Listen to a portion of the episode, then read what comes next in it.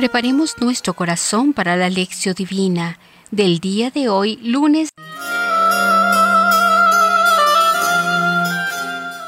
Recordemos que estamos en el tiempo ordinario. La lectura es tomada del evangelista San Lucas, capítulo 18, versículos del 35 al 43.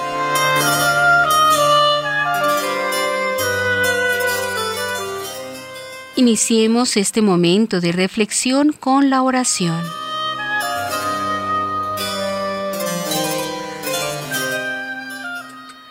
Señor Dios nuestro, concédenos vivir siempre alegres en tu servicio, porque en servirte a ti, Creador de todo bien, consiste el gozo pleno y verdadero. Por Cristo nuestro Señor. Amén.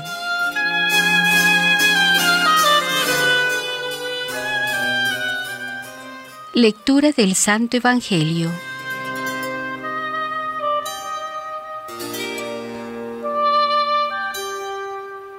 Cuando se acercaba a Jericó, estaba un ciego sentado junto al camino pidiendo limosna. Al oír que pasaba gente, preguntó qué era aquello. Le informaron que pasaba Jesús el Nazareno, y empezó a gritar diciendo, Jesús, hijo de David, ten compasión de mí. Los que iban delante le increpaban para que se callara, pero él gritaba mucho más, Hijo de David, ten compasión de mí. Jesús se detuvo y mandó que se lo trajeran. Cuando se acercó le preguntó, ¿Qué quieres que te haga? Él dijo, Señor, que vea. Jesús le dijo, Recobra la vista, tu fe te ha salvado y al instante recobró la vista y le seguía glorificando a Dios. Y todo el pueblo al verlo alabó a Dios. Palabra de Dios.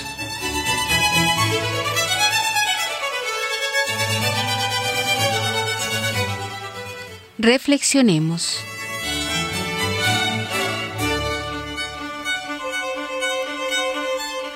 El Evangelio de hoy describe la llegada de Jesús a Jericó. Es la última parada antes de la subida a Jerusalén, donde se realiza el éxodo de Jesús, según había anunciado en su transfiguración, Lucas 9:31, y a lo largo de la caminada hasta Jerusalén. Lucas 9:44, 18, 31, 33.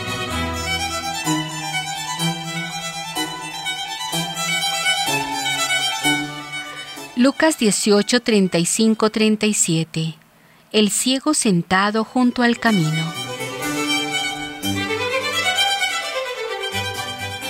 Cuando se acercaba a Jericó, estaba un ciego sentado junto al camino, pidiendo limosna. Al oír que pasaba gente, preguntó qué era aquello. Le informaron que pasaba Jesús. En el Evangelio de Marcos, el ciego se llamaba Bartimeo. Marcos 10:46. Al ser ciego no podía participar en la procesión que acompañaba a Jesús. En aquel tiempo habían muchos ciegos en Palestina, pues el sol fuerte, golpeando contra la tierra pedregosa emblanquecida, hacía mucho daño a los ojos sin protección.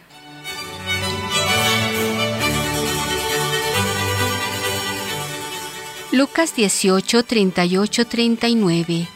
El grito del ciego y la reacción de la gente.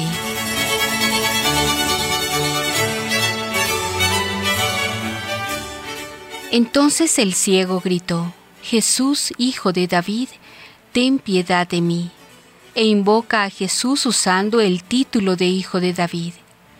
El catecismo de aquella época enseñaba que el Mesías sería de la descendencia de David, hijo de David, Mesías glorioso. A Jesús no le gustaba ese título.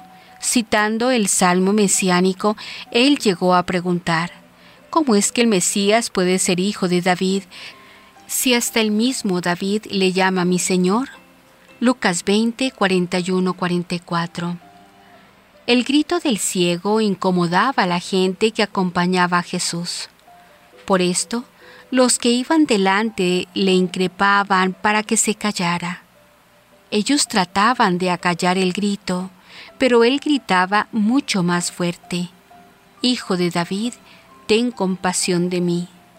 Hoy también el grito de los pobres incomoda a la sociedad establecida.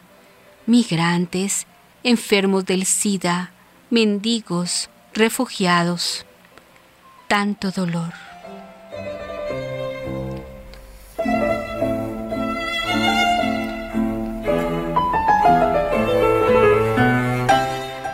Lucas 18, 40, 41. La reacción de Jesús ante el grito del ciego.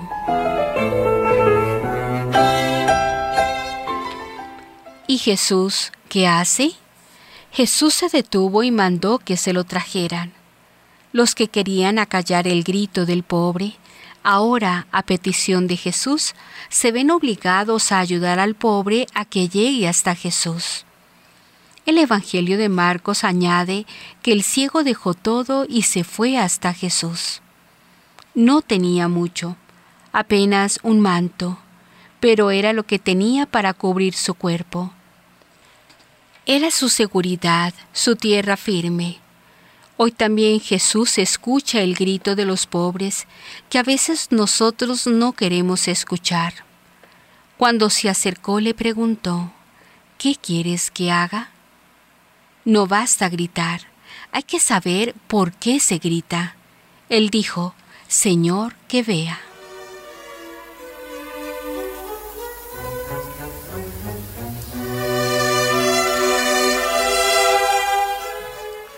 Lucas 18, 42, 43. Recobra tu vista.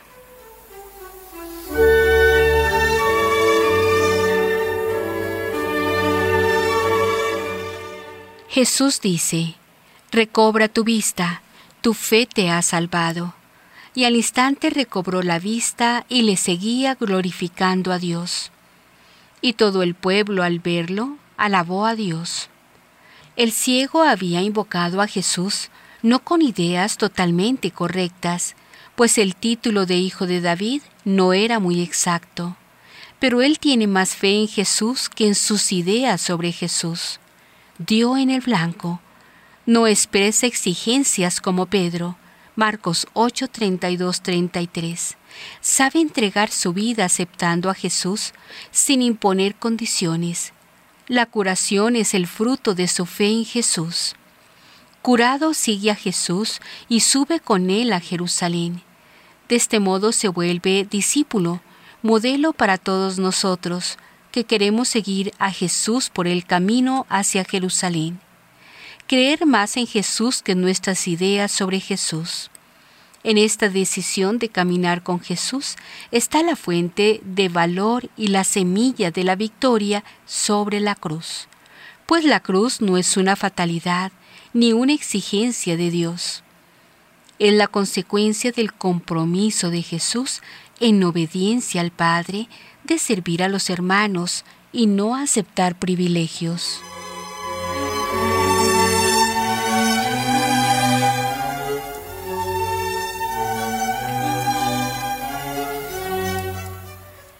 La fe transforma las personas.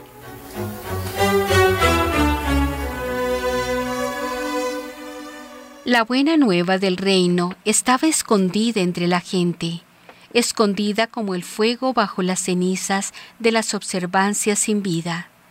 Jesús sopla sobre las cenizas y el fuego se enciende. El reino aparece y la gente se alegra. La condición es siempre la misma creer en Jesús.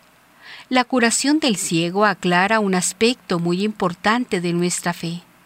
A pesar de invocar a Jesús con ideas no del todo correctas, el ciego tuvo fe y fue curado. Se convirtió, lo dejó todo y siguió a Jesús por el camino del Calvario. La comprensión total del seguimiento de Jesús no se obtiene por la instrucción teórica, sino por el compromiso práctico caminando con él por el camino del servicio desde Galilea hasta Jerusalén.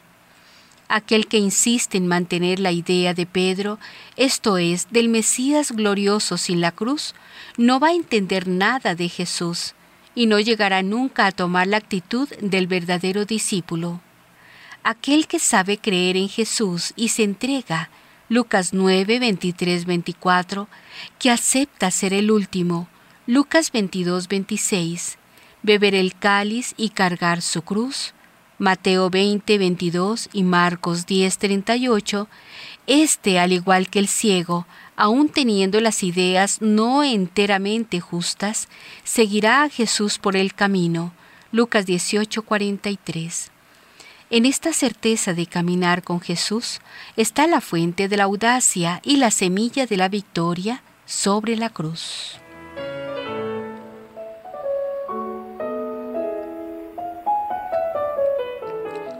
Para la reflexión personal.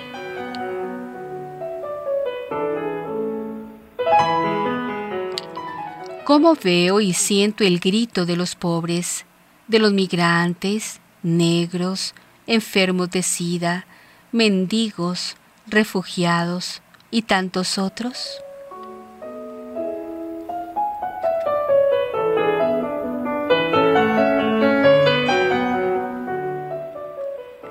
¿Cómo es mi fe? ¿Me fijo más en las ideas sobre Jesús o en Jesús?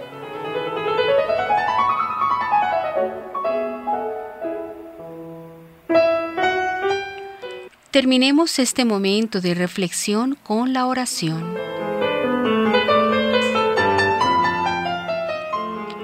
Feliz quien no sigue consejos de malvados, ni anda mezclado con pecadores, ni en grupos de necios toma asiento, sino que se recrea en la ley de Yahvé, susurrando su ley día y noche. Salmo 1, 1, 2.